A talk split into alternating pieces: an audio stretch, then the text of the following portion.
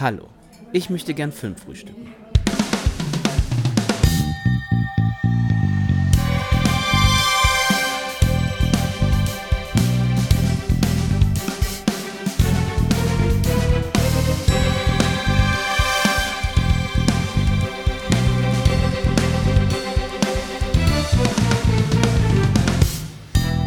Hallo und herzlich willkommen zu einer neuen Episode von Nachgeholt, dem Format hier im Filmtoast Podcast Kosmos, in dem wir uns Filmen widmen, die vermeintliche Klassiker sind, man also gesehen haben sollte, aber jemand eben aus unserer Redaktion noch nicht gesehen hat und für dieses Format nachholt. Heute gehen wir mal nicht so weit in die Vergangenheit, wie ihr es normalerweise von dem Format gewohnt seid.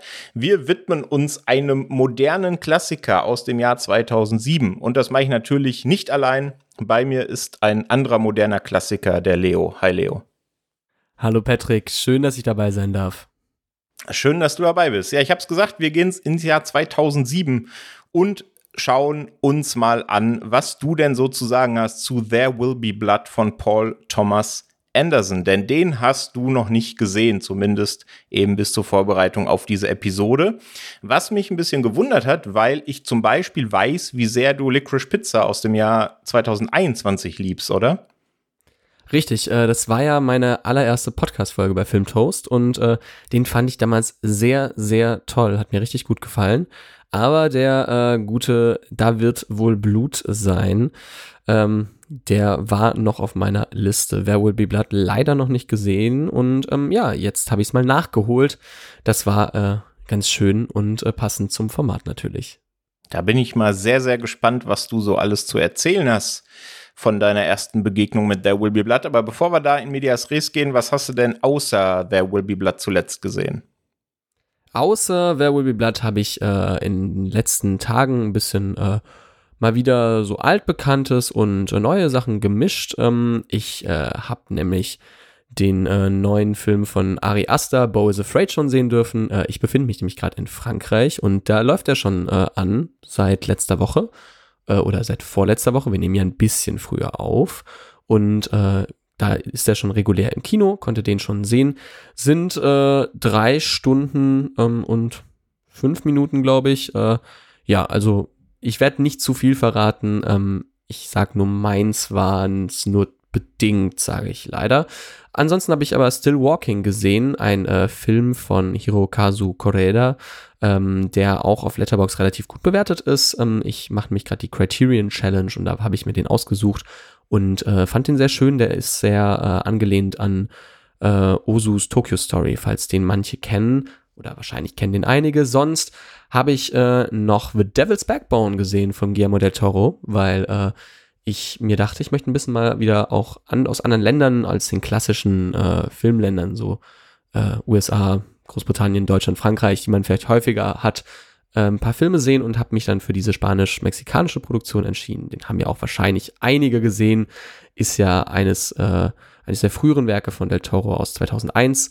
Und dann habe ich mir vorgestern noch äh, einen meiner absoluten äh, Lieblingsregisseure angeschaut, nämlich Joachim Trier, den manche wahrscheinlich von äh, Der schlimmste Mensch der Welt aus dem letzten Jahr kennen. Da habe ich mir seinen äh, zweiten Spielfilm Oslo, einunddreißigster August, angeschaut. Das waren so meine vier letzten Filme. Oslo war aber ein Rewatch, muss ich sagen. Den schaue ich jetzt nicht häufig, weil der doch sehr hart ist, aber ähm, ab und zu schaue ich den ganz gern, um halt die Oslo-Trilogie äh, nochmal zu rekapitulieren, und da den jemand in meinem Umfeld noch nicht gesehen hatte, dachte ich mir, ich schaue den mit der Person. Das hört sich doch gut an. Das ist auf jeden Fall eine sehr spannende Mischung. Auf jeden Fall. Äh, war auch mal äh, eine gute Zeit. Gerade letzten Tag hatte ich ein bisschen Zeit und dachte mir, kann man mal machen. Und bei dir, Patrick, hast du auch ein paar schöne Perlen dabei? Äh, ja, durchaus. Also ich habe ganz zuletzt gestern Missing geguckt. Ähm, Das ist der neue Film von den Machern, die hinter Searching standen, von vor, ich glaube, zwei Jahren. Also so ein Desktop-Thriller. Und geht auch wieder ein bisschen in die Richtung, hat inhaltlich tatsächlich nichts mit Searching zu tun, ist eine komplett eigenständige Geschichte. Aber hat natürlich auch wieder so ein bisschen die Trademarks, hat auch wieder das, was äh, bei Searching viele gelobt haben, dass es eine sehr authentische Umsetzung ist. Ne, du hast es ja oft in so Filmen, wenn da, weiß ich nicht, sowas wie Instagram, TikTok oder sei es Twitter oder sowas gezeigt wird, ähm, dass das dann ja irgendwelche merkwürdigen Konstrukte sind, die so ein bisschen aussehen wie die echten Vorbilder, aber man sieht schon ganz klar, dass da eben ja kein Risiko eingegangen werden wollte, dass man da verklagt wird oder ähnliches. Ähm, und das äh, hat Searching schon gut gemacht, macht Missing jetzt wieder gut. Es ist auch wieder genau so eine twisty Thriller-Story, die da erzählt wird, die natürlich wieder an manchen Stellen vielleicht nicht hundertprozentig glaubwürdig ist, wenn man da ein bisschen drauf rumdenkt. Aber das eint ja viele, viele Geschichten, die eben ja mit Twists arbeiten. Aber ich hatte großen Spaß. Also wer Searching äh, gut fand, der wird mit Sicherheit auch Missing gut finden. Ich äh, habe den auch noch auf der Liste, der ähm, hat, den habe ich nicht schauen können im Kino jetzt dieses Jahr, aber ich mochte Searching von der Idee total, den fand ich super erfrischend und deswegen werde ich mir den auf jeden Fall dann doch bald äh, mal ausleihen oder physisch erwerben, je nachdem, ob es ein schönes Steelbook gibt. Das hoffe ich doch mal sehr. Ja, und ansonsten ähm, habe ich mit meiner Freundin die ersten beiden Guardians of the Galaxy-Filme nochmal geschaut. Für sie war es tatsächlich das erste Mal, also das war nachgeholt für sie. Und sie hatte, obwohl sie gerade bei diesem ganzen M C U-Kram nicht, nicht so tief drin ist, großen Spaß mit den beiden Teilen, was daraus resultiert oder dahin resultiert, dass wir jetzt den dritten uns dann gemeinsam im Kino anschauen. Also der James Gunn-Humor ist einfach hundertprozentig meins. Das Comedy-Timing ist pures Gold. Das fällt einem bei jedem Rewatch auch wieder auf, finde ich. Ähm, die kann ich wirklich problemlos mehrmals gucken. Kann ich absolut nachvollziehen, dass äh, der, besonders der erste, ich bin ja absolut kein Fan des M C Us, aber ich würde auch sogar fast sagen, dass der erste Guardians-Film wahrscheinlich der beste Film für mich ist, weil er mir am meisten Spaß gemacht hat. Ja. Und so ein bisschen das Original für viele Kopien, die dann folgen sollten, noch ist. Genau, und natürlich habe ich auch in gar nicht allzu langer Vergangenheit There Will Be Blood nochmal geguckt. Für mich war es tatsächlich kein Nachgeholt. Ich habe das Thema irgendwie aufgebracht. Äh, dementsprechend dürfte es keine große Überraschung sein, dass ich den auch beim ersten Mal gucken schon sehr mochte. Wer jetzt beim Rewatch bei mir gewirkt hat, da kommen wir nachher zu. Aber du hast es vorhin schon gesagt, Licorice Pizza, auch von Paul Thomas Anderson, war dein erster Podcast-Auftritt hier bei Filmtoast. Dementsprechend würde ich jetzt mal vermuten, dem Œuvre von Paul Thomas Anderson stehst du grundsätzlich sehr positiv gegenüber oder ist Licorice Pizza da eine Ausnahme?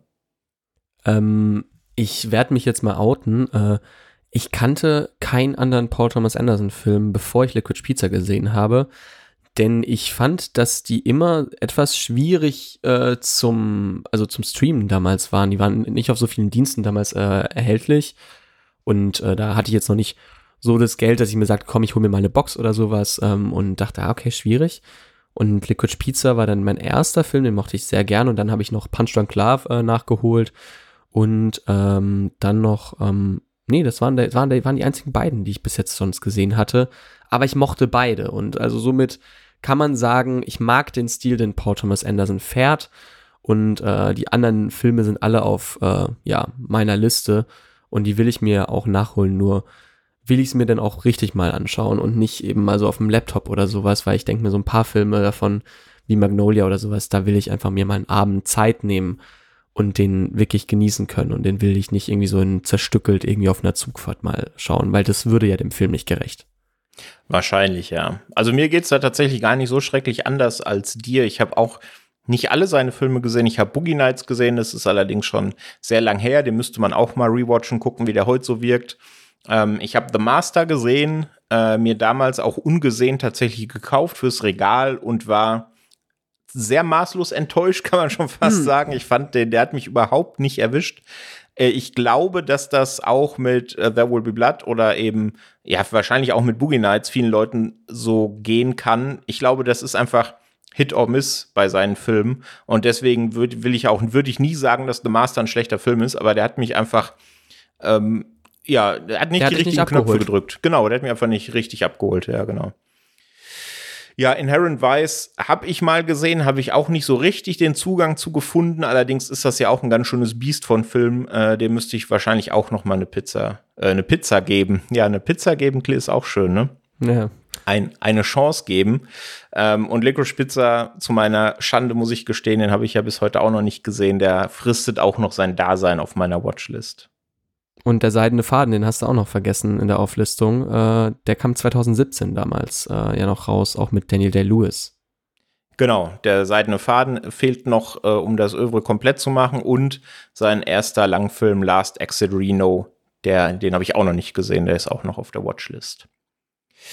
Genau, heute sprechen wir aber über sein zweitausendsiebener Werk There Will Be Blood. Äh, gibt's denn da ein Grund, warum du noch nicht, warum du den noch nicht gesehen hast? War der generell, du hast vorhin gesagt, du hast quasi die, die Filmografie von Anderson eigentlich erst nach Licorice Pizza so ein bisschen für dich entdeckt.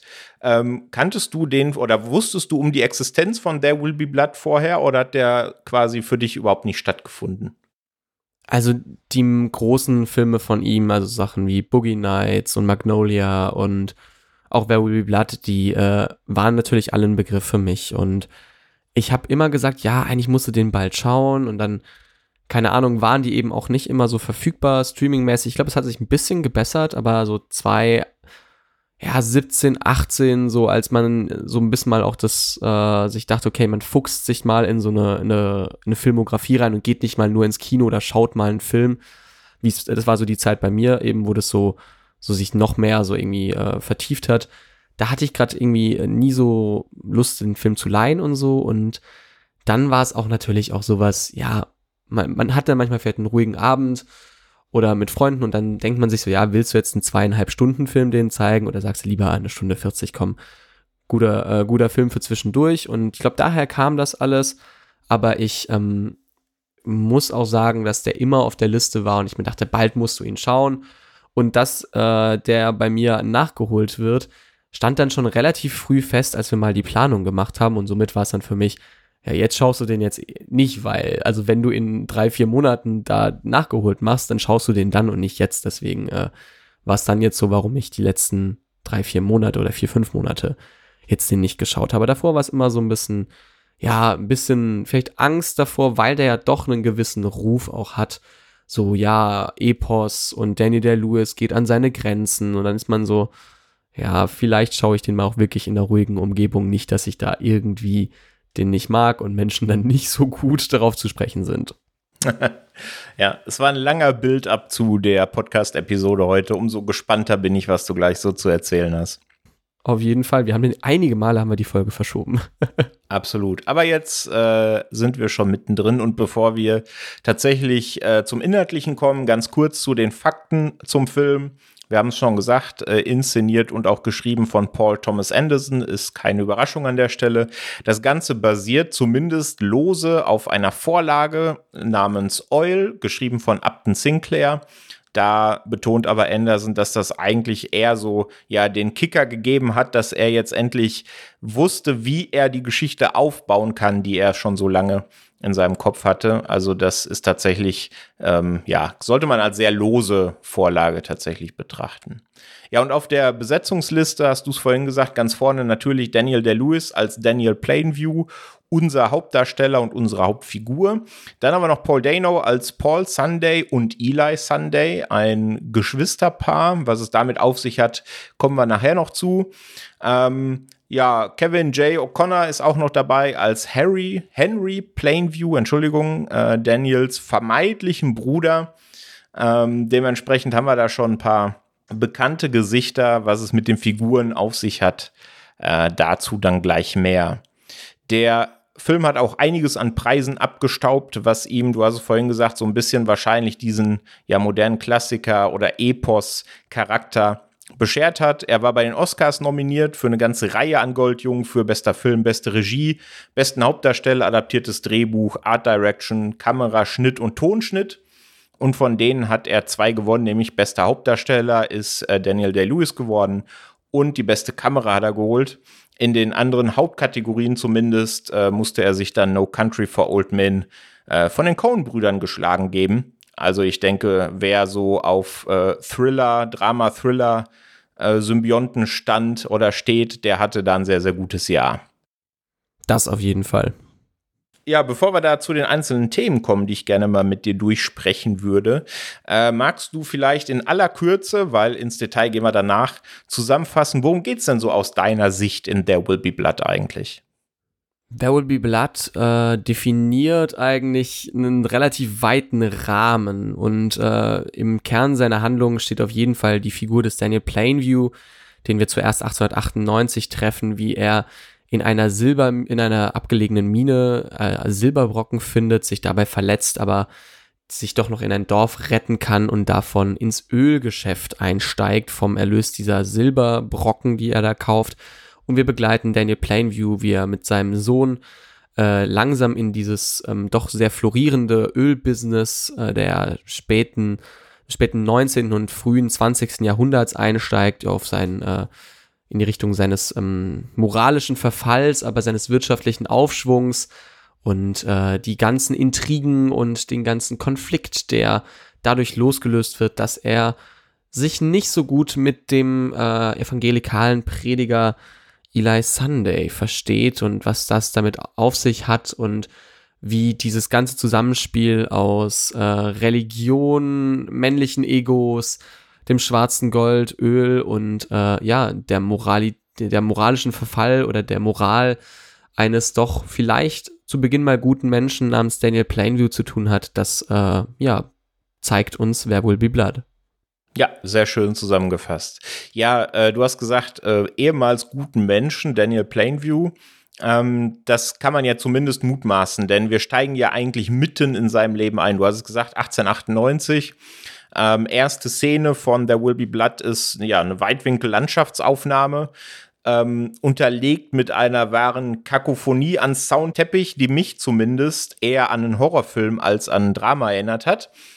Und haben quasi diese Eröffnungssequenz, du hast es vorhin schon erwähnt, in der Daniel nach Silber gräbt, ganz auf sich allein gestellt, dementsprechend in dieser ganzen Szene auch äh, kein Dialog, in keinster Art und Weise. Ähm, er stürzt dann ab und verletzt sich schwer, aber äh, kann trotzdem eben ja so einen Silberklumpen ähm, daraus hämmern und das ist quasi so sein, sein Schlüssel zur Tor, zum Tor des äh, ja, Ölmagnaten, der ja dann im Laufe seines Lebens noch werden soll. Das geht ja schon eine ganze Weile, ne? Diese, diese, diese Eröffnungssequenz. Ich habe nicht äh, auf die Uhr geguckt, aber ich denke mal so zehn Minuten werden das schon locker sein, klar. Du hast vorhin gesagt, ist ein Epos, geht auch weit über zweieinhalb Stunden der Film, aber das ist natürlich trotzdem schon mal eine Hausnummer, mit so einer Szene einzusteigen. War dir das generell zu sperrig oder hast du, äh, hat diese Eröffnungssequenz eigentlich dazu geführt, dass du dich gefragt hast, ja Mensch, äh, was wird denn da jetzt noch kommen?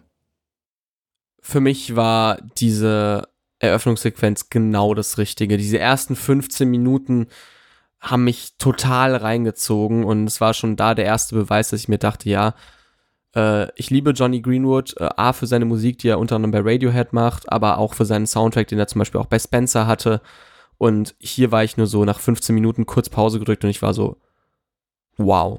Also ich war wirklich total hin und weg. Also es hat mich super mitgenommen, es ist unfassbar intensiv und äh, das ist, finde ich, so eine gute Anfangsviertelstunde, die, die grenzt an Perfektion. Die hat mich richtig, richtig gut abgeholt. Und äh, ich habe nicht die optimalsten Bedingungen gehabt, weil ich es leider auf ähm, meinem kleinen Bildschirm, so einem Computerbildschirm schauen musste, aber mit Kopfhörern dann trotzdem guten Sound gehabt. Und nach einer Viertelstunde dachte ich mir, ja, okay, der, der hat dich jetzt echt auf jeden Fall schon mal gut, äh, gut reingebracht in diese Welt, äh, dieser Film. Und ich habe die Eröffnungssequenz absolut geliebt. Das freut mich sehr, weil, das soll man vielleicht auch ganz kurz erwähnen für euch, liebe HörerInnen, äh, du hast ein bisschen Geheimnis draus gemacht, wie du den Film jetzt tatsächlich findest, nachdem du ihn zum ersten Mal geguckt ja. hast.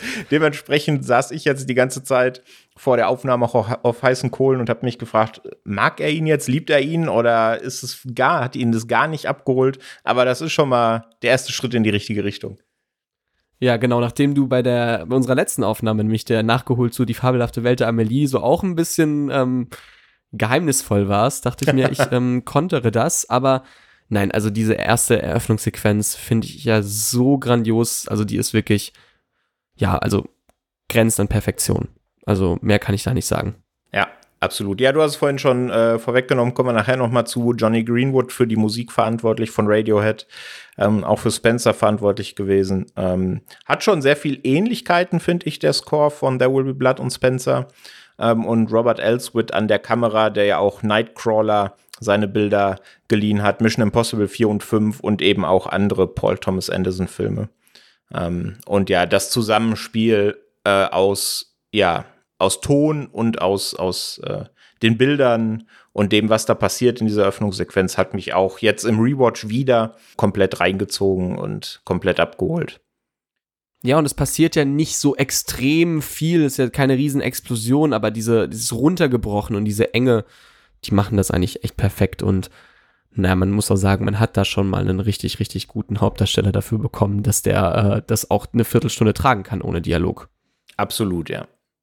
Ja, dann haben wir den ersten Zeitsprung und das soll ja auch bis zum Ende des Films nicht der letzte äh, bleiben. Da arbeitet tatsächlich Paul Thomas Anderson mit, weil er ja die Geschichte von äh, Plainview über ja, äh, gerau- einen großen Zeitraum erzählen möchte. Hier sind es tatsächlich nur vier Jahre, wir springen ins Jahr neunzehnhundertzwei.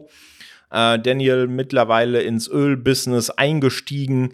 Es passiert dann ein erster Unfall. Auch das soll nicht der letzte bleiben im Film, ähm, bei dem tragischerweise einer seiner Mitarbeiter äh, zu Tode kommt und seinen kleinen Sohn zurücklässt. Und da der eben fortan als Waise durchs Leben gehen müsste, nimmt sich Daniel ihm an, H W, der uns auch im weiteren Verlauf des Films noch begleiten wird. Ja, wie ist denn das bei dir so mit Zeitsprüngen? Ne? Da gibt es ja ein paar ganz berühmte Beispiele, klar, sowas wie Goodfellas und äh, Co. oder Irishman äh, fällt einem da auch ein, die sehr ähm, intensiv auf diese Stilmittel des Zeitsprungs setzen. Ähm, um es vorwegzunehmen, für mich ist das immer so ein bisschen ein zweischneidiges Schwert, weil man dann nach dem Zeitsprung ja vor vollendete Tatsachen gestellt wird, was äh, Figurenentwicklung beispielsweise angeht. Ne? Hier ist es jetzt vier Jahre später. Wir erleben logischerweise einen anderen Daniel, weil er sich weiterentwickelt hat, erleben aber nicht, äh, was ihn zu der Person gemacht hat, die er jetzt ist. Und deswegen ist das für mich immer so ein bisschen eine zweischneidige Geschichte. Hier funktioniert es für mich. Wie ist es denn für dich generell und auch hier in There Will Be Blood? Generell gehe ich da mit dir mit, denn äh ich mag das schon, wenn es ein klug eingesetztes Mittel ist und die Zeitsprünge nicht zu riesig sind und es irgendwie auch vielleicht zum, zur Identität des Films beiträgt. Also wenn wir zum Beispiel einen unzuverlässigen Erzähler oder eine unzuverlässige Erzählerin haben, wenn wir da so ein bisschen Zeitsprünge haben, immer mal so drei Tage hin und drei Tage zurück oder zum Beispiel in The Lighthouse, wo wir so eine Auflösung von Zeit haben, gefällt mir das sehr gut, wo man irgendwann vielleicht auch mal nicht mehr weiß, war das ein Zeitsprung oder ist es gerade linear, ist es nicht linear, gefällt mir ganz gut. Allerdings, so bei Filmen wie, wie Irishman hat es mir dann gar nichts, gar nichts gegeben, da fand ich es wirklich nur ätzend, aber ich bin auch kein großer Fan von wie Irishman gewesen. Hier finde ich, dass es wirklich sehr gut, ähm, sehr gut gelingt, weil wir trotzdem die wichtigen äh, Werte und die wichtigen Charaktermomente, die erleben wir bei Daniel und die wichtigen Entscheidungen, die seinen Charakter und die seine Moral beeinflussen, die werden ja trotzdem gezeigt. Deswegen funktioniert er hier für mich und es sind auch nicht die riesigsten Zeitsprünge. Er springt jetzt dann nicht mal hier dreißig Jahre direkt gleich in die Zukunft, sondern vier Jahre ist okay und es, man sieht, wie das trotzdem langsam beginnt, dieser, dieses Einsteigen ins Ölbusiness, was ja wahrscheinlich auch ein längerfristiger Prozess ist und was hätte man jetzt eine halbe Stunde zeigen sollen, wie er zuerst eine Öl- Ölmine kauft und so und dann erstmal einen Turm aufbaut. Deswegen, das ist für mich total okay gewesen. Ja, dann sind wir da absolut einer Meinung. Ja, wir haben ja direkt im Anschluss den nächsten Zeitsprung auch gar nicht so schrecklich weit in die Zukunft, aber eben quasi zu unserem Hauptpart. Also das war quasi so die Einführung. Wir haben Paul, äh, Daniel kennengelernt. Wir wissen, er will in Öl machen. Wir haben H W kennengelernt, wissen, das ist so ein bisschen dann der Ziehsohn von ihm. Und wir lernen jetzt dann eben unseren dritten Protagonisten kennen, nämlich Paul Sunday. Oder ist es überhaupt der dritte Protagonist? Weil eigentlich ist der dritte ja Eli, sein Bruder. Witzigerweise beide hier gespielt von Paul Dano ähm, in Personalunion. Und ich weiß nicht, wie es dir ging, aber als ich das erste Mal There Will Be Blood geguckt habe, dachte ich, was hat denn da jetzt, was hat denn das Drehbuch da jetzt für mich in petto? Ist das jetzt irgendwie wieder so eine Geschichte mit irgendwie einer gespaltenen Persönlichkeit oder sowas in der Richtung? Oder worauf will äh, Anderson da hinaus? Was war dein erster Gedanke, als du gemerkt hast, dass Dano beide Rollen spielt? Ich bin ehrlich, ich wurde ein bisschen gespoilert. Ich habe eine Woche davor oder so irgendwie so ein, so ein TikTok-Video gesehen, ja, mit so fünf verblüffenden Filmfakten Und da war einer davon, ja, Paul Dano, es war eigentlich gar nicht geplant als, äh, als Eli Sunday in, äh, in There Will Be Blood.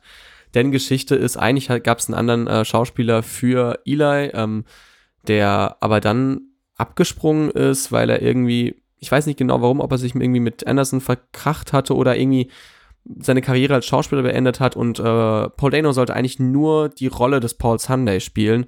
Und da sie so weit schon in der Produktion waren und kein weder Budget noch Zeit hatten, jetzt einen neuen Eli Sunday zu casten, haben sie gesagt, dann sind es halt Zwillinge. Und dann haben sie einfach die Szenen neu äh, gesch- geschossen, die sie hatten, ähm, die sie schon hatten mit Eli, äh, mit, mit Paul Dano als Eli Sunday. Und so wurde er geboren und so wurde vielleicht eine seiner größten Creep-Rollen äh, wahrscheinlich begründet.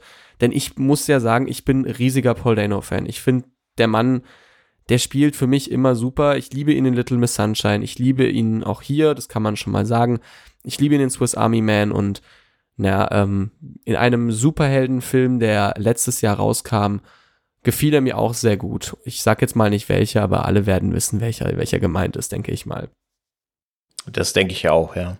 Nee, ich fand den, ich fand den, wie gesagt, super. Also, ich fand ihn da super und äh, für mich ergibt es Sinn, weil es dann später im Drehbuch ja diese ganzen Verwerfungen zwischen den Brüdern auch aufbaut. Und auch wenn Paul Sunday nur eine ganz kleine Rolle ist, bringt er natürlich einen Stein ins Rollen. Und deswegen mochte, mir, mochte ich diese Doppelrolle, dass die irgendwie verbunden ist. Das hat irgendwie was, ähm, ja, ein bisschen Creepiges und ein bisschen Horrormäßiges, dass man so sagt, die beiden Zwillinge und der eine ist sozusagen der Böse und der andere ist doch der ach so gute Prediger.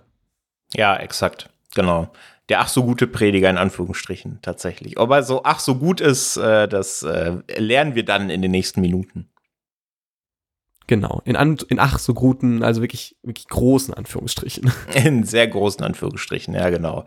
Genau, und das ist im Grunde auch der Hauptkonflikt, der uns in There Will Be Blood gezeigt wird, eben der Konflikt zwischen Daniel und Eli, also zwischen Day-Lewis und Dano. Ähm, genau, also wir lernen eben Eli kennen, wir lernen Paul kennen und Daniel wittert da auch wieder eine große Chance, denn die beiden wollen ihm ein Stück Land andrehen und sagen, Mensch, bohr doch hier mal, hier ist eine ganze Menge Öl zu holen. Und da werden wir auch direkt gewahr, dass Eli nicht nur ein Geistlicher ist, sondern auch noch einen sehr ausgeprägten Geschäftssinn hat, denn er versucht schon so das Maximum rauszuschlagen, was sich denn da rausschlagen lässt.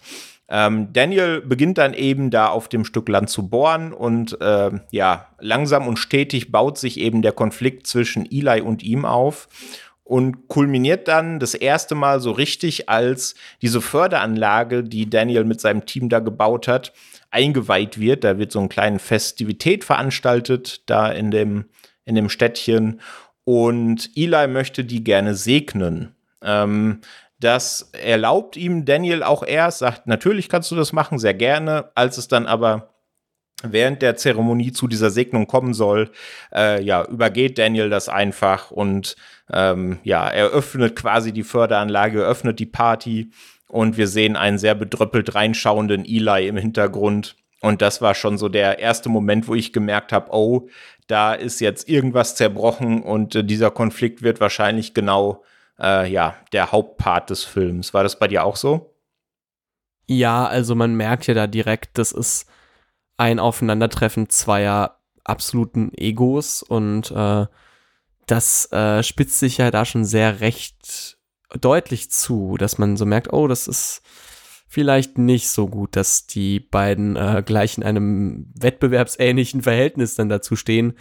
Weil man schon sehr früh merkt, Eli ist da sehr hinten, hinten dran, hinter dem Geld, das er für seine Kirche versucht zu sammeln und äh, er hat, er hat einfach was Psychohaftes und ich würde immer so sagen, ja, lass niemals halt den Dorfpsycho zu deinem Feind werden und äh, ich sag mal so, dass ähm, Daniel das ziemlich deutlich in dem Moment macht und damit, dadurch entbrennt ja dieser absolut, äh, ja, so psychisch anstrengende Streit, der ja niemals über lange Zeit in einem wirklichen physischen Konflikt ausartet, bis zu einer gewissen Szene, aber äh, lange Zeit dann einfach schon direkt Terror ist, einfach so. Und das äh, gibt einem ein sehr ungutes Gefühl.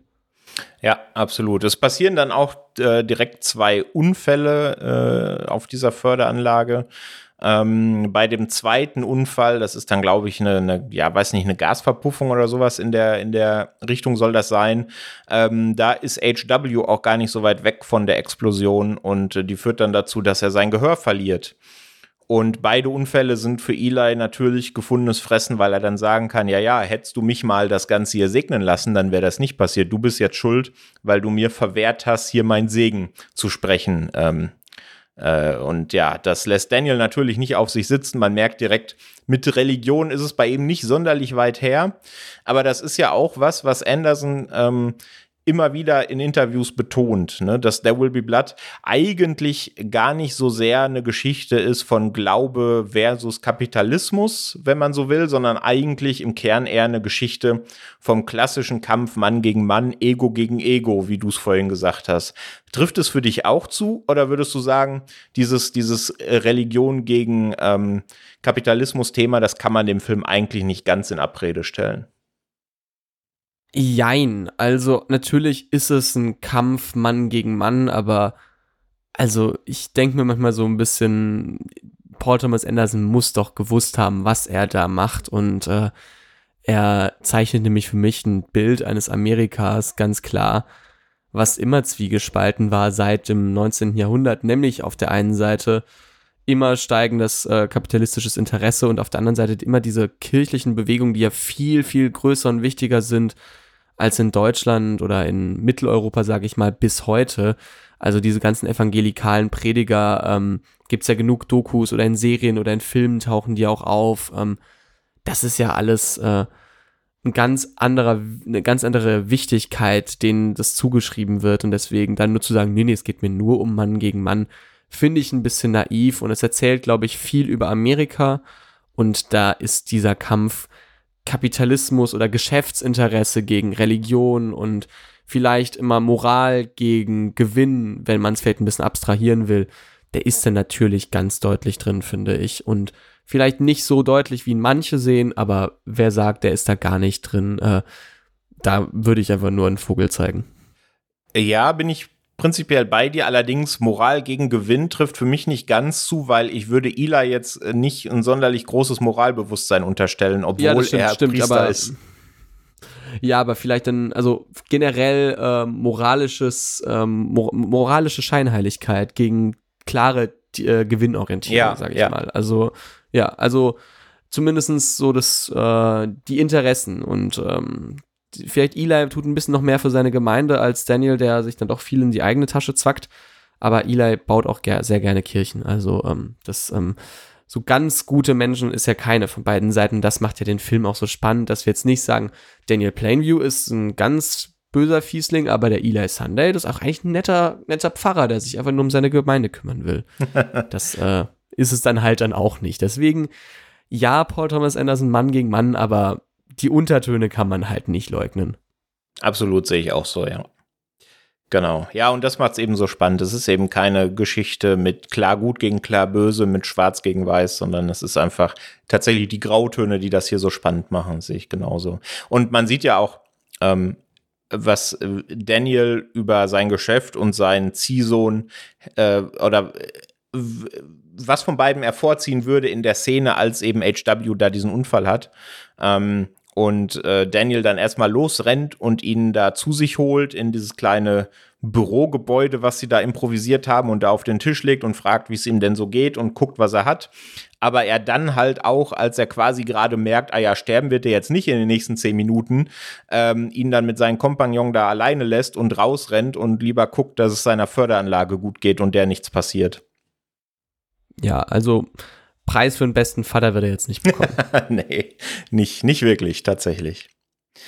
Ja, genau. Aber das war jetzt auch eine, oder das war spätestens die Szene, wir hatten es vorhin bei dem Aufgalopp, bei der Öffnungsszene schon mal ganz kurz angerissen, bei der ich tatsächlich ja ob der Audiovisualität des Films komplett geplättet war. Also gerade diese zweite Explosion, die ja dann auch noch bei Nacht passiert, ähm, ist einfach für mich ein absolutes ja, audiovisuelles Meisterwerk, die Kameraarbeit, wir hatten es vorhin schon gesagt, Robert Elswit, Night, äh, Elswit, Nightcrawler, Mission Impossible und Co. und eben die, dazu die Musik von Johnny Greenwood. Gerade auch jetzt im Rewatch, ähm, da weiß man, ja, die Szene kommt nachher, kon- konnte ich mich noch viel mehr drauf freuen und dann auch drauf fokussieren, hat mich äh, komplett umgehauen. Wie war das für dich? Wir haben so generell diese technischen Aspekte eben nach der Eröffnungssequenz, über die wir vorhin schon geredet haben, für dich funktioniert? Ich finde die Kamera super gut, ähm, sehr stark. Ich mochte den, ich mochte den Look sehr, weil zwischenzeitlich habe ich mich gefragt, sind wir wirklich in so einem zweitausendsiebener Film? Der sieht ein bisschen älter aus, aber nicht als, als Kritik, sondern so grobkörniger und so ein bisschen so, so rougher. Ich muss aber sagen, dass mir dann da doch schon aufgefallen ist, ja, vielleicht nicht bestes visuelles Equipment gerade, um den Film zu schauen. Also fand ich schon stark, aber hat mich vielleicht nicht so eingesogen. Dafür halt der Sound auf Kopfhörern, die Musik von Johnny Greenwood für mich unfassbar. Also wie gesagt, ich mochte auch den Soundtrack äh, zu Power of a Dog, den er auch dort gemacht hat, Spencer und hier. Ja, also er ist wirklich unfassbar grandios, dieser Score. Und der, der zieht dich da einfach rein. Und wenn du da wirklich, wirklich mit Kopfhörern sitzt, dann kannst du auch nicht anders tun, als da irgendwie reingezogen werden, weil der gibt dir keine andere Möglichkeit. Und der ist trotzdem so... so fein, das ist kein Hans Zimmer, der da irgendwie so ein dröhnenden, äh, dröhnendes Gewusel da irgendwie dir draufklatscht, sondern der ist wirklich sehr fein gemacht. Das gefiel mir wirklich, wirklich gut. Absolut, ja, sowieso Power of the Dog und There Will Be Blood, auch gutes Double-Feature, falls man irgendwann beginnt, ein zu positives Männerbild zu entwickeln, erden die einen, glaube ich, dann wieder ganz gut. Ja, auf jeden Fall, und dann hat man halt noch nebenher einen guten Score, ist doch auch okay. Auf jeden Fall, ja. Ähm, ja, was äh, noch ganz witzig ist, ähm, diese, diese, diese Ölexplosion, äh, die wurde natürlich auch einmal kurz geprobt und bei diesen Proben wurde tatsächlich so viel Qualm entwickelt, dass ein anderer Film äh, für einen Tag seine Dreharbeiten einstellen musste, der auch eben in Marfa, Texas gedreht wurde, wie There Will Be Blood. Und dieser andere Film war witzigerweise No Country for Old Men. Also könnte man sagen, die Coens haben sich dann bei den Oscars dafür gerecht, dass ihre Dreharbeiten verzögert wurden. Ja, klassisches Karma is a bitch sozusagen, ne? Also so sieht's aus, ja. ja. Aber schön, wusste ich nicht, aber schönes, schöner kleiner Funfact. Und äh, ja, auch da, diese Explosion, die sieht halt so gut aus, weil sie halt einfach mit praktischen Effekten gedreht ist. Und ich glaube, bis auf eine Sequenz, die ganz kurz digital ist. Genau, so ein Shot von halt oben ist das, glaube ich, den du meinst, ne? Ja, da, da sieht man, genau, dass der sonst, digital ist, ja. So, ja, aber sonst ist alles practical und du denkst dir, ja, das sieht dann halt auch einfach anders aus und das sieht wirklich sehr, sehr gut aus. Hat auch wirklich mir absolute, in Anführungszeichen, Freude bereitet. Also ich fand den einfach, ja, war total gebannt.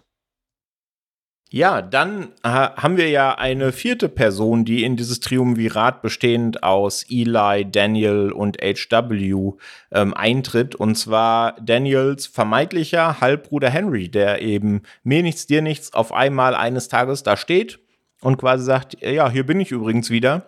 Äh, Daniel vermutet dahinter, ja, äh, raffgierige Ähm, Antriebe, denn natürlich Daniel, mittlerweile gemachter Mann im Ölbusiness, ordentlich Geld an, angehäuft und das kennt man ja dann, oder man, man ich kenn's nicht, weil ich noch nicht in der Situation war, äh, große Geldsummen anzuhäufen, aber man hört das ja häufig, ähm, dass dann Was, auch lang... Du bist nicht im Ölbusiness? Nee, leider noch nicht, tatsächlich. Ist, glaube ich, auch gerade nicht, nicht der beste Zeitpunkt, um da einzusteigen. Das Ölbusiness in Bayern boomt nicht so. Nee, tatsächlich nicht. Tatsächlich nicht. Ähm...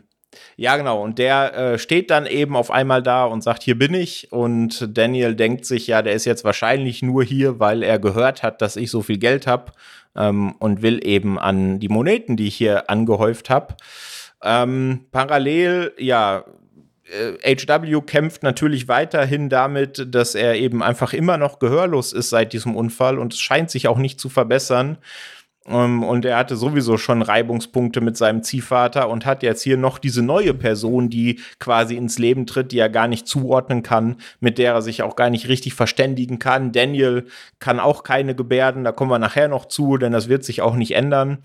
Ähm, ja, und irgendwann legt sich offensichtlich in H Ws Kopf ein Schalter um und er eines Nachts ähm, versucht er, zumindest kann man ihm das unterstellen, seinen Ziehvater und seinen vermeintlichen Ziehonkel äh, zu töten, indem er die Hütte anzündet, in der die beiden schlafen. Und das war für mich ein ganz schöner Schlag in die Magengrube, mit dem ich auch absolut nicht gerechnet habe, ähm, dass sowas hier passiert. Ähm, wie hat diese Szene auf dich gewirkt? Persönlich hat mir die ähm, echt gut gefallen und die so der, die war der Punkt für mich, wo ich schon merkte, okay, der Haussegen, der schon ordentlich schief hing, der wird jetzt mal schön komplett kaputtgeschlagen. Und so alles, was wir bis jetzt hatten mit so, okay, vielleicht gibt es eine Rückkehr zu einer Idylle oder irgendwie diese, diese Vater-Sohn-Beziehung, dass die vielleicht noch so als, als Sieger rausgeht, da, dass die zusammenhalten, das wird auch noch den Bach runtergehen. Also war so der Punkt, wo ich wusste, okay, die Kacke ist jetzt am Dampfen. Und äh, das war wirklich das, wo ich mir sagte, okay, das kam überraschend und ich war so kurz, so kurz vielleicht mal zehn Sekunden oder fünf Sekunden mal kurz so aus, äh, ausgespaced und war so, warum zündet er jetzt denn das Zimmer an? Und äh, ja, und das hat mich schon kalt erwischt und hat mich dann, ja, bestätigt in der, äh, ja, in meiner Vorahnung, die ich vielleicht ein bisschen hatte, dass das jetzt kein gutes Ende mehr nimmt. Ja, sowas auch für mich. Also, dass tatsächlich für alle Figuren wird das hier kein vernünftiges Ende nehmen. Das ist quasi eine Talfahrt, die gar nicht mehr nach oben geht. Ähm, das war genauso. Und hast du Henry die Geschichte abgekauft, die ja Daniel da auftischt? Also, dass er wirklich sein lang verschollener Bruder ist? Jein, also ich hab mir irgendwie gedacht, vielleicht gab's da mal jemanden, also so wie es am Ende ja auch so ein bisschen ist, es gab vielleicht einen und da hat einfach dann irgendwann mal die, jemand die Dokumente genommen. Ich muss auch ehrlich sagen, dass wenn ich einen Kritikpunkt habe an There Will Be Blood, dann ist es minimal ein bisschen der Handlungsstrang, weil ich so gern aber einfach den anderen Figuren zuschaue, dass ich denen so ein bisschen, also wirklich, das ist wirklich meckern auf ganz, ganz hohem Niveau, aber den so ein Müh schwächer finde als die anderen, weil bis auf diese Ab- Abfackelszene hätte ich den nicht so lange gebraucht einfach. Aber ähm, ja, ich habe es ihm nur so zum Teil abgekauft. Ja, ich sehe das eigentlich ähnlich, weil hätte es diesen Handlungsstrang nicht gegeben, wäre der Film auch ein bisschen über zwei Stunden, wäre noch deutlich geraffter. Ja. Ne? Und ja, er gibt den ganzen Figuren ja eigentlich gar nicht auch so viel zusätzlichen Unterbau. Klar, ich meine, das explodiert nachher in einer Szene, da kommen wir jetzt auch gleich direkt zu, ähm, in der Daniel eben noch so ein bisschen mehr kippt. Ähm, aber im Grunde diesen Weg hatte Daniel vorher schon ähm, eingeschlagen. Ähm, von dem her, ja, fühle ich, dass das eben so ein bisschen so ein kleiner Kritikpunkt ist. Das sehe ich auch so. Genau, den hätte man, also ich finde es gut, dass man ein bisschen das thematisiert, aber das sind dann schon zwanzig Minuten oder fünfundzwanzig Minuten, die, die man dann hat. Und äh, Theorie, also ich persönlich hätte da gesagt, ja, okay, ich hätte da zehn Minuten gebraucht, er checkt es viel schneller und dann wird da mal, zack, äh, der Gar ausgemacht. Genau so ist es, denn die nächsten Szenen handeln erstmal davon, dass Daniel sein Ölbusiness äh, ja, verkaufen möchte. Er möchte den, den Cash-Out machen, zumindest in Teilen. Standard Oil und Union Oil waren so die großen Player damals und Standard Oil hat so an seine Tür angeklopft, aber er möchte an Union verkaufen und macht das auch und parallel bekommt er dann doch eben relativ schnell raus, du hast es gerade schon gesagt, ja, Henry ist dann doch irgendwie nicht sein lange verschollener Bruder, ist ein Bekannter seines Bruders, der das eben dann mitbekommen hat und der sich dann eben versucht hat, da jetzt reinzuzecken. Und ja, Daniel sowieso schon auf Messerschneide, äh, nicht zuletzt wahrscheinlich auch durch das, was äh, mit H W passiert ist. Und er fackelt dann auch nicht lange und bringt seinen ja, vermeintlichen Halbbruder tatsächlich auch um und verscharrt ihn. Ja, also dann der Moment, wo quasi auch das letzte bisschen Moral komplett über Bord geworfen ist. Ähm, oder vielleicht war das auch schon vorher, ich bin mir da nicht so ganz sicher.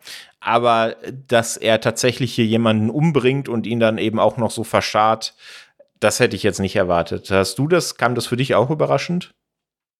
Ähm, das äh, kam schon für mich überraschend in der Drastik, so wie der den, also wie die Entscheidung getroffen wird. Wie gesagt, für mich ein Ticken zu lang, aber der Entschluss sozusagen ist schon sehr, sehr intensiv und die Szene ist einfach intensiv.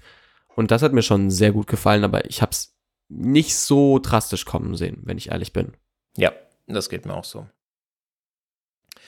Äh, genau, ja, parallel ähm, wird dann H W noch, das haben wir gar nicht so explizit gesagt, weggeschickt, weil Daniel weiß, äh, ja, irgendwas, äh, der, dem Jungen muss mal ein bisschen geholfen werden, wenn der schon versucht, mich hier umzubringen, und offensichtlich kann Daniel ihm das auch nicht geben, was er braucht, weil er ist nun mal mittlerweile eben wegen des Unfalls leider gehörlos. Und in einer sehr emotionalen Szene schickt er H W dann weg, setzt ihn in den Zug. Und wenn ich es richtig äh, aufgenommen habe, ähm, wird er dann eben von einem Internat ähm, aufgenommen, was sich auch bewusst eben mit gehörlosen Kindern beschäftigt, ne?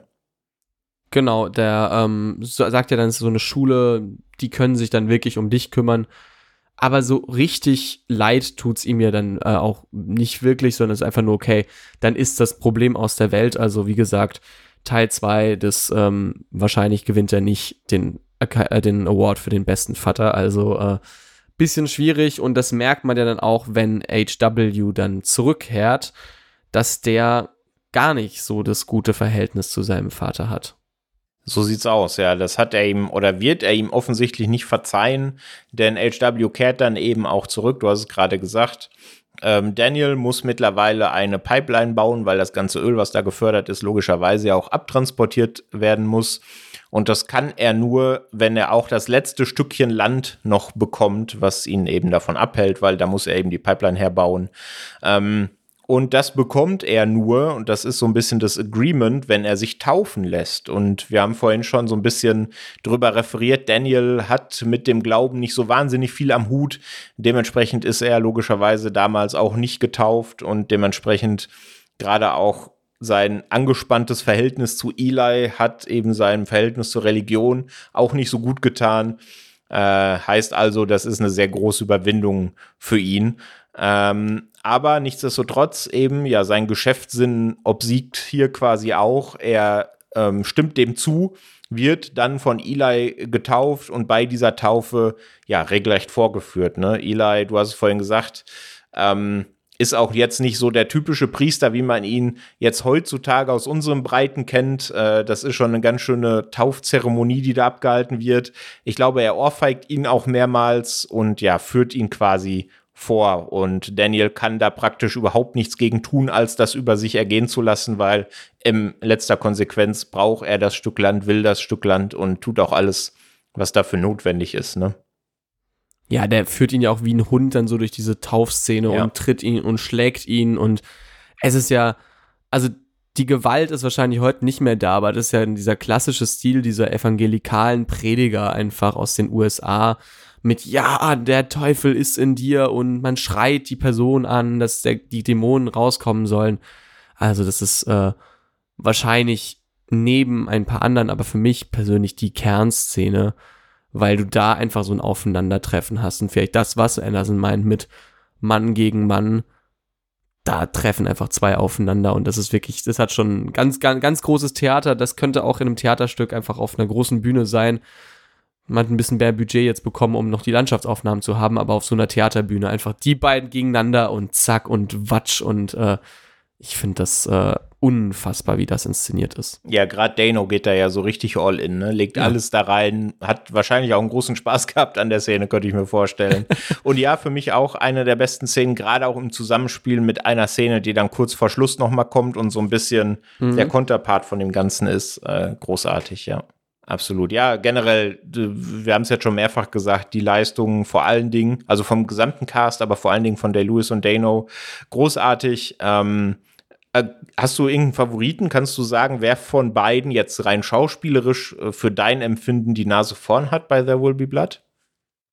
Ähm, ja, eigentlich schwierig. Äh, warum habe ich damals in meiner Letterboxd-Review geschrieben, TikTok hatte recht, ähm, weil auf TikTok häufig so Compilations sind mit so Greatest Acting Performances, und da wird häufig Daniel Day-Lewis genannt in There Will Be Blood mit dieser Szene, wo er schreit, I've abandoned my son, I've abandoned my son, und äh, die ja während dieser Taufszene ist, und das ist schon wirklich ganz, ganz großes Kino. Ich habe nicht so viel bis jetzt von Daniel Day-Lewis gesehen. Er hat ja auch nicht so eine riesige Filmografie, dass der jedes Jahr einen Film macht. Also der hat ja immer sehr gezielt seine Projekte sich ausgesucht, weswegen er auch eine relativ gute Filmografie hat, muss man auch sagen, oder zumindest jetzt mal weitestgehend ähm, als gut äh, betitelt. Und ähm, das fand ich schon sehr, sehr stark. Er hat auch mehr Screentime als Dano. Ich muss aber natürlich sagen, als kleiner Paul Dano-Fan, der Junge rockt da halt alles. Und wenn man denkt, dass zu Beginn, der, so zum Zeitpunkt der Dreharbeiten ist der so einundzwanzig, zweiundzwanzig vielleicht so. Mhm. Ungefähr in dem Alter. Was, was will man da mehr? Der ist komplett durchgedreht, aber im positivsten Sinne. Und deswegen Daniel Day-Lewis, ganz, ganz großes, äh, ganz, ganz großes Lob oder grandioser Schauspieler. Aber für mich ist es Paul Dano noch mal einen Ticken mehr, der aus seiner eigentlich ein bisschen einfachen Rolle als Creep so ein bisschen wirklich alles rausholt. Und also ich würde jetzt nicht unbe- unbedingt gern bei dem im Gottesdienst sitzen. Nee, ich definitiv auch nicht. Ja, für mich ist es auch ein Kopf-an-Kopf-Rennen. Äh, gerade in Anbetracht des Alters, du hast es vorhin gesagt, ähm, ist wahrscheinlich die Performance von Dano noch so ein bisschen beeindruckender. Aber ich finde, die tragen den Film einfach fast komplett alleine. Absolut großartige Performance von beiden. Genau. Und da braucht es ja auch nicht viel mehr Rollen drumrum, weil allein diese beiden Rollen schon so viel Platz einnehmen. Wenn du jetzt noch fünf Neben- Nebenhandlungsstränge hättest, dann würde das ja nicht so fruchten. Und deswegen braucht man eigentlich nur die beiden plus die anderen Figuren, die auch da sind. Ja, sehe ich auch so. Dann äh, kommt es ja dann äh, zum quasi Finale, zum letzten großen Zeitsprung. Oder hast du noch irgendwas auf dem Zettel, über das du vorher noch reden möchtest? Nee, also für mich ist es eigentlich da schon, da weiß man, okay, es, es, wird, es wird übel und äh, weiterhin weiß man dann nur, äh, ja, Daniel expandiert, beziehungsweise baut seine Pipeline, Paul Dano äh, oder Paul, Eli Sunday versucht weiter Gebiete zu missionieren. Also dieser Mann-gegen-Mann-Kampf geht halt weiter, aber dann kommt es eben zum letzten großen Zeitsprung und wir sehen eine große Villa. Und die sieht echt schön aus. Die sieht echt schön aus, ja. Läuft das Ölbusiness für, für äh, Mister Plainview scheinbar. Anscheinend, mit eigener Bowlingbahn. So sieht's aus, ja, mit eigener Bowlingbahn. Ich habe in meinen Notizen Kegelbahn geschrieben, tatsächlich ist mir dann hinterher auch eingefallen, äh, Kegeln war wahrscheinlich in den Staaten Anfang des zwanzigsten Jahrhunderts eher kein Thema. Wahrscheinlich weniger. Wahrscheinlich weniger, genau. Du hast gesagt, der letzte Zeitsprung hier tatsächlich ein großer ins Jahr neunzehnhundertsiebenundzwanzig. Ähm, und das ist dann eben auch der Punkt, da liegt jetzt natürlich ordentlich Zeit dazwischen. Ne? Wir wissen nicht, was ist da jetzt passiert. Allerdings hier, ähm, und das hast du ja eingangs gesagt, wird uns das relativ schnell tatsächlich gezeigt, was da passiert ist. Also Ölbusiness hat offensichtlich geboomt. Ähm, Daniel Plainview lebt in einer Äh, ja, sehr repräsentativ eingerichteten Villa, hat offensichtlich auch Personal. H W ist äh, leider nach wie vor gehörlos, aber heiratet und ist mittlerweile auch ein erwachsener Mann, logischerweise. Und will eben er heiratet, er heiratet doch auch die Tochter der Sunday Family, die äh, Mary Sunday, genau, richtig, glaube ich. Ja. Genau, also da auch wieder eine weitere Verflechtung mit der Familie. Äh, also es bleibt sozusagen nicht nur irgendwie eine zufällige Frau, sondern halt auch Eli's Schwester, muss man da natürlich so sagen, was weitere Drastik natürlich in diesen Konflikt mit reinbringt. Absolut, sehr gute Ergänzung, ja. Und das, ja, fast zum Überlaufen bringt dann das H W nicht nur eben, ja, wenn man so will, die Schwester von äh, Daniels Erzfeind heiratet, sondern er will auch noch seine eigene Firma in Mexiko aufmachen. Das schmeckt Daniel natürlich überhaupt nicht. Ähm, was ich in diesen Szenen absolut bezeichnend finde, ich weiß nicht, ob es dir da auch so geht, dass äh, Daniel offensichtlich bis dahin immer noch keine Gebärden gelernt hab, hat, also sich eigentlich immer noch nicht so richtig mit seinem Sohn, mit seinem Ziehsohn austauschen kann, was auch wieder ja. für mich so ein bisschen ja, äh, in, in den Vordergrund schiebt, was tatsächlich für Daniel im Vordergrund ist, und das ist ganz klar äh, die Kohle oder besser gesagt das Öl oder die Kohle, die er mit dem Öl verdient und eben nicht sein Sohn. Ja, also auch da Teil drei, einen Award kriegt er nicht als Vater damit, weil ich denke mir, fünfzehn Jahre und wir sehen ja, das ist ja das Spannende, es wäre ja was anderes, wenn irgendwie niemand das könnte, aber wir sehen ja in der Montage, wie Mary das ja lernt und sie bei der Hochzeit zum Beispiel auch die Worte des, ähm, des Priesters für mhm. H W übersetzt und deswegen dann direkt dran geschnitten wird, dieses Gespräch, in dem Daniel sich die ganze Zeit sagt, nö, ähm, ja, ich rede jetzt mit deinem Übersetzer, weil der kann ja mit mir normal reden, in Anführungszeichen. Und ja, dann machen wir jetzt so ein Dreiecksgespräch, was ja total niederträchtig ist, wo du dir denkst, es kann doch nicht wahr sein. Und das zeigt aber seinen Charakter sehr, sehr deutlich. Und wer nach zweieinhalb Stunden immer noch nicht verstanden haben, hat, haben sollte, dass dieser Mann vielleicht nicht das moralisch Reine ist. Ich glaube, spätestens in der Szene denkt man sich, was bist du denn für ein Penner? Ja, eignet sich nicht so ganz als moralischer Kompass, der gute Daniel. Nee, nicht besonders. Ja, äh, auf der anderen Seite Eli aber auch nicht. Eli ähm, tritt auch hier wieder aufs Tableau. Mittlerweile auch ein, ja, gemachter Mann, ein gemachter Priester, wenn man so will.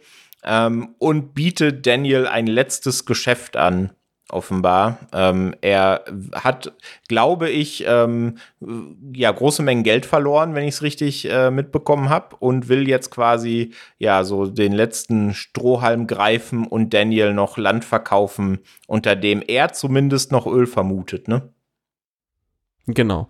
Er sagt, ja, hier hätten wir noch mal Geld und ich brauche doch noch Geld für meine, äh, für meine Kirche. Ähm, hast du nicht Lust noch zu kaufen? Und ähm, das, äh, das findet Daniel dann nicht so. Braucht er, glaube ich, das sieht er anders. Genau, das sieht, das sieht er anders, weil er sich eben logischerweise, wenn er sich wo auskennt, ist im Ölbusiness, und er erklärt dann Eli so ein bisschen das Konzept einer Drainage, die dann dafür geführt, dazu geführt hat, dass unter diesem Stückchen Land auch kein Öl mehr ist, weil sich Daniel das alles schon unter den Nagel gerissen hat.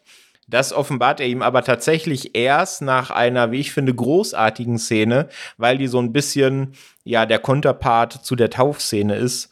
Ähm, denn er sagt, ja, okay, ich kaufe dein Land, Eli, aber vorher musst du, äh, ja, quasi dich outen als falscher Prophet. Ne? Und das zelebriert er auch so richtig schön. Er muss es immer wieder sagen, er muss es immer lauter sagen, weil er eben, ja, ihr sich rächen will für das, was Eli ihm damals bei dieser Taufszene angetan hat, und weil er auch will, dass Eli sich endlich outet, dass ihm der Glaube im Grunde egal ist, sondern dass er eigentlich aus, ja, genau den gleichen ähm, Antrieben handelt wie Daniel, und zwar äh, Geld zu verdienen. Genau. Und äh da muss man auch eben sagen, wann wird diese Szene gezeigt? Wann ist das denn? Das ist alles neunzehnhundertsiebenundzwanzig, mitten in der großen Depression, also in dem Ze- zu dem Zeitpunkt, wo es kohlemäßig ja richtig, richtig den Bach runtergeht. Und wir sehen ja bei Eli nicht nur, bei dem ist ja gerade nicht Profitgier, sondern wirklich, wir, ich muss mir meinen Arsch retten. Und äh, er kommt ja fast schon ein bisschen angekrochen zu Daniel. Und Daniel weiß, es ist jetzt sein Moment, auf den er gewa- gewartet hat. fünfzehn, sechzehn Jahre Rache, und es wird einfach ein absolut, äh, ja, es wird einfach ein destruktives ähm, Erlebnis für Eli. Ja, er suhlt sich da schon ganz schön drin, der gute Daniel, ne? Genau, und als äh, Daniel Eli dann offenbart, äh, dass eben da überhaupt kein Öl mehr zu holen ist, er sich also gerade komplett, ja, grundlos als falscher Prophet geoutet hat, eskaliert der Streit dann. Das, was sich quasi seit, ja, mehr als zwei Stunden Film hier schon angebahnt hat, ähm, explodiert dann in einer, ja, äh, ähm, Mann-gegen-Mann-Kampfszene auf einem, auf einer Bowlingbahn, die dann eben damit endet, dass Daniel Eli mit einem Bowlingpin erschlägt und dann äh, ja, äh, zusammensackt auf dieser Bowlingbahn. Dann kommt, glaube ich, noch eine, eine Bedienstete und, und sieht das Ganze. Und seine letzten Worte sind dann, glaube ich, ähm, dass er fertig ist, ne? Genau, I'm done. Und I'm done, damit, ja, endet der, I'm, damit endet der Film halt auch. Kein, kein letzter großer Monolog, sondern einfach nur, ja, da liegt der tote Eli mit dem aufgeschlagenen Schädel. Da liegt Daniel Plainview angelehnt an diese Wand und sagt nur I'm done. Als wär's, keine Ahnung, als hätte er einen Teller aufgegessen. Ja, das ist schon echt äh, interessant, und aber auch wie schön, in Anführungsstrichen natürlich, die Szene, was da passiert ist, alles andere als schön, aber wie schön dieses Bild ist, was Robert Elswit da eingefangen hat, ne, von diesem, wo man diese ganze Bowlingbahn sieht, da sieht man Daniel sitzen, da sieht man Eli liegen, das ist schon in aller Schrecklichkeit, in allem, ja, Fatalismus, der dem Ganzen innewohnt, einfach auch eine schöne, ein schönes Bild, schönes Abschlussbild. Ja, ich habe wirklich das letzte Standbild kurz pausiert und mir nochmal angeschaut, und du denkst dir, da ist von der Komposition so viel richtig, wie das Licht reinfällt, und dieser riesig weite Saal und diese Blutspur. Und es hat irgendwie was Ruhiges, aber was unfassbar Brutales. Und genau diese beiden Elemente, die greifen da in diesem letzten Bild rein. Und dann äh, ja, kommen die Credits und man fragt sich, oh, das war ein abruptes Ende. Das war ein abruptes Ende, ja. Aber wahrscheinlich auch das einzig angemessene Ende, oder? Also zumindest für mich ist das, oder war das der einzig mögliche Ausgang. Da jetzt noch irgendeine Art Happy End hätte da, oder irgendeine Katharsis oder wie auch immer, hätte da aus meiner Sicht auch nicht hingepasst. Das war einfach, ist einfach jetzt der Endpunkt. Das ist für niemanden gut ausgegangen, ähm, und damit ist der Film zu Ende. Genau, also ich, ich weiß nicht, ob jetzt nur einer hätte sterben müssen. Man hätte es natürlich äh, im Hamlet-Stil haben können, dass irgendwie beide am Ende tot in dieser Bowlingbahn liegen. Ähm, aber so ein Happy End mit wir vertragen uns jetzt und ach, damals, ne, tut mir leid, dass ich dich geschlagen habe bei der Taufe.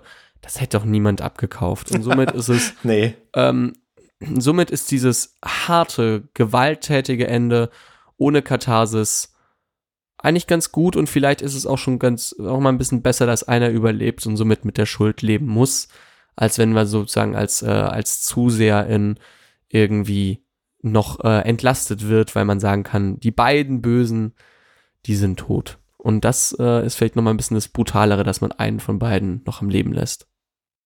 Ja, absolut. Ähm, wie ist es denn generell? Wir haben jetzt schon ganz oft gesagt, dass Daniel, ja, Vater des Jahres Award wird er nicht gewinnen, äh, generell ein sehr raffgieriger Mensch, ähm, Eli auch nur auf den ersten Blick irgendwelche, ähm, ja, positiven Motive, die ihn antreiben. Also man könnte auch sagen, hier gibt's eigentlich keine Figur, mit der man so richtig mitfiebern kann, ne? Äh, erstens, brauchst du sowas in einem Film?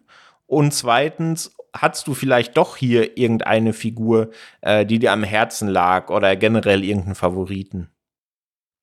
Ähm, brauchen tue ich es nicht, ähm, weil sonst würde ich, glaube ich, nicht die Serie Succession schauen, ähm, denn die sind alle dort genauso sympathisch. Ähm, ja, und ähm, ich glaube, ich brauche es nicht, weil wenn es gut geschriebene Figuren sind, äh, ist es auch manchmal ganz gut, wenn man zwar reingezogen wird, aber eine gesunde Distanz äh, dazu hat. Ich ähm, konnte mit keiner Figur, ehrlich gesagt, mitfiebern. Denn es bietet ja auch keine Figur. Eli ist ein unfassbar furchtbarer Mensch. Paul ist äh, Paul, Paul ist der, der einzig Gute in der Familie. Nein, äh, nee, aber Daniel ist ähm, auch kein guter Mensch. H W bekommen wir zu wenig mit. Henry ist kein guter Mensch. Über Cheon Hines als Fletcher Hamilton, der so ein bisschen ja der administrative Chef dieser Öl Äh, Ölinseln oder dieser Ölbohrer, Bohren, Ölbohrungen ist, äh, da bekommen wir zu wenig mit, um mitfiebern zu können, und deswegen hinterlässt uns ja dieser Film absichtlich mit allen so Figuren, die wir nicht besonders mögen, und wenn ich eine Favorite, Favoritenfigur habe, dann ist es, glaube ich, doch Eli Sunday, weil sie dieses, ähm, ja, diesen, diesen Antagonismus noch ein bisschen mehr hat. Und diesen Hass auf den Vater, es gibt diese eine Szene, die wir jetzt nicht erwähnt haben, wo er den Vater so richtig zur Sau macht, und das ist auch unfassbar brutal, und er dieses unterschwellig Aggressive hat. Ich glaube, das ist schon vielleicht die Figur, die ich am besten geschrieben finde. Mhm. Ja, würde ich mitgehen. Also ich habe tatsächlich auch keinen Favoriten, also zumindest nicht in der Qualität, dass ich irgendeinen Anker habe, an dem ich den Film erlebe oder mit dem ich mitfieber oder sowas in der Richtung. Manchmal brauche ich das, oft brauche ich es nicht. Bei Succession, gutes Beispiel, brauche ich es auch nicht. Ähm, hier habe ich es auch nicht, haben wir jetzt schon mehrfach gesagt. Aber die sind einfach so gut geschrieben, haben so viel Tiefe, so viel Charakter, die Figuren, ähm, dass allein ja die Entwicklung äh, der Figuren und das Zusammenspiel zwischen den Figuren eigentlich schon Antrieb genug ist, ähm, der einen dann über diese zweieinhalb Stunden trägt. Ähm, ja, eine Szene möchte ich noch ganz kurz mit dir besprechen, weil die war mir beim ersten Mal gar nicht aufgefallen. Beim zweiten Mal ist es ja oft so, im Rewatch kann man noch so ein bisschen auf Details achten. Ist sie mir aufgefallen, aber zu einer Conclusio für mich bin ich da nicht gekommen. Deswegen möchte ich da mal hören, was du darüber denkst. Wir haben vorhin schon über diese Taufszene gesprochen, in der Eli Daniel ja quasi vorführt. Und am Ende der Szene ähm, sehen wir im Hintergrund, wie Daniel Eli etwas ins Ohr flüstert. Und wir hören das nicht. Es gibt auch keine Untertitel oder sowas, die einem erzählen würden, was er ihm da zuflüstert. Aber wir sehen, dass Eli ein sehr ähm, ja, äh, mitgenommenen Gesichtsausdruck äh, danach, danach an den Tag legt. Was glaubst du denn, hat er ihm da ins Ohr geflüstert? Das ist eine gute Frage, denn ich habe da beim ersten Mal jetzt auch nicht drauf geachtet. Erst als ich unsere Gliederung für die Folge gese- gesehen habe, dachte ich mir, ach, flüstert er ihm da wirklich da rein? Hab dann noch mal ganz kurz ähm, reingespult in den Film und das gesehen. Und ich bin ehrlich gesagt, so richtig schlau werde ich noch nicht draus. Also das ist wirklich für mich äh, so ein bisschen was, wo ich mich frage, ja, äh, was könnte das gewesen sein? Es ist auch k- kein Detail, was später irgendwie sich zumindest in meinem ersten Empfinden sich deutlich macht in irgendeiner Weise, was es sein könnte. Und ähm, bei was Daniel eben Eli ins Ohr flüstert, ich bin mir da recht unschlüssig, aber vielleicht muss ich beim nächsten Mal dann nochmal genauer drauf achten und vielleicht gibt es ja Leute bei uns auch in der Community, die da gefühlt Lippen lesen können oder wissen, was es gewesen sein könnte, weil ich bin mir echt unschlüssig da. Ja, Lippenlesen wäre da natürlich ein guter Anhaltspunkt oder falls jemand das Drehbuch zu Hause liegen hat, äh, wäre das natürlich auch ein ganz guter Anhaltspunkt. Ähm, ich habe mal gelesen und finde das eigentlich auch eine ganz schlüssige Erklärung, dass er ihm einfach schlicht There Will Be Blood zuflüstert. So nach dem Motto, du hast mich jetzt hier komplett vorgeführt, äh, das wird sich rächen. Äh, würde zumindest den Gesichtsausdruck von Eli erklären und hätte, würde auch eine ganz gute Klammer für den Film generell bilden. Aber sicher bin ich mir natürlich nicht. Ja, aber ich äh, gehe da mal mit. Das klingt wie eine plausible Theorie und es würde ja, glaube ich, zum einzigen Mal auch er- den Filmtitel erwähnen, weil der kommt ja sonst nicht im Film vor. Exakt, ja. Und äh, ja, es würde Sinn ergeben, aber ob es die Wahrheit ist, weiß ich natürlich nicht. Ja, äh, wenn ihr da draußen da eine andere Theorie zu habt oder wie gesagt, ihr habt das Skript zufällig zu Hause und könnt nachlesen, dann lasst uns das mal gerne wissen, äh, was Daniel Eli dazu flüstert. Ja, Leo, bevor wir da jetzt einen Strich drunter machen und zum Fazit kommen, hast du noch irgendwas auf dem Zettel zu There Will Be Blood, über das du gerne reden möchtest? Ähm, nichts mehr, was ich nicht im Fazit noch erwähnen möchte, deswegen, nee, ich bin, äh, ja, wunschlos glücklich und äh, so wie Daniel Plainview nach der fünfzehnten Million, also, äh, genau. Perfekt, ja, dann äh, gehört die Bühne dir, dein Fazit zu There Will Be Blood. Also, mein Fazit, ähm, ich war eben, wie gesagt, ein bisschen äh, nicht skeptisch, aber ich hatte so hohe Erwartungen, dachte, ob der mir wohl gefällt, kann ja mal sein, dass einem der mal an einem schlechten Tag nicht abholt. Ich hatte wirklich Glück, dass ich einen guten Tag erwischt habe, glaube ich auch, der mich mit den ersten fünfzehn Minuten komplett abholt, die ich vielleicht mit zu den besten fünfzehn Minuten der letzten zwanzig Jahre zählen würde. Äh, absolut grandiose Anfangssequenz, ähm, toll gefilmt, unfassbarer Soundtrack, der wahrscheinlich ohne den der Film nicht so funktionieren würde. Ganz, ganz tolle Hauptdarsteller einfach. Äh, Daniel Day-Lewis und Paul Dano, beide fantastisch. Und das trägt diesen Film über die doch manchmal etwas lange Laufzeit von zweieinhalb Stunden. Am Ende mit einem grandiosen Finale, aber belohnt. Wie gesagt, minimal gibt es ein bisschen Abzüge bei mir mit dem Kapitel rund um Henry. Das hätte ich vielleicht ein bisschen gekürzt, auch nur gebraucht. Ich habe lange überlegt, ob ich jetzt vier oder viereinhalb Toasts vergebe, bin aber gnädig und sage viereinhalb Toasts und die aber auch wirklich ohne, ohne Zweifel wirklich grandioser Film und zu Recht von so vielen Menschen äh, bezeichnet als einer der besten äh, Filme der letzten zwanzig Jahre oder des einundzwanzigsten. Jahrhunderts. Ich fand den richtig, richtig stark.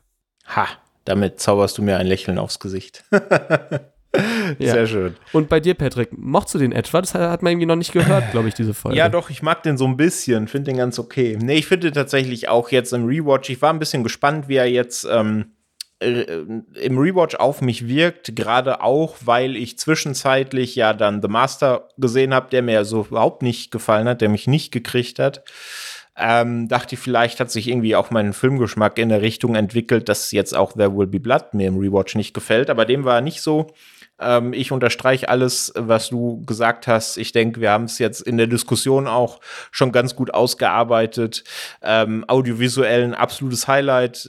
Die Eröffnungssequenz stimmt einen schon ein auf das, was da kommen mag.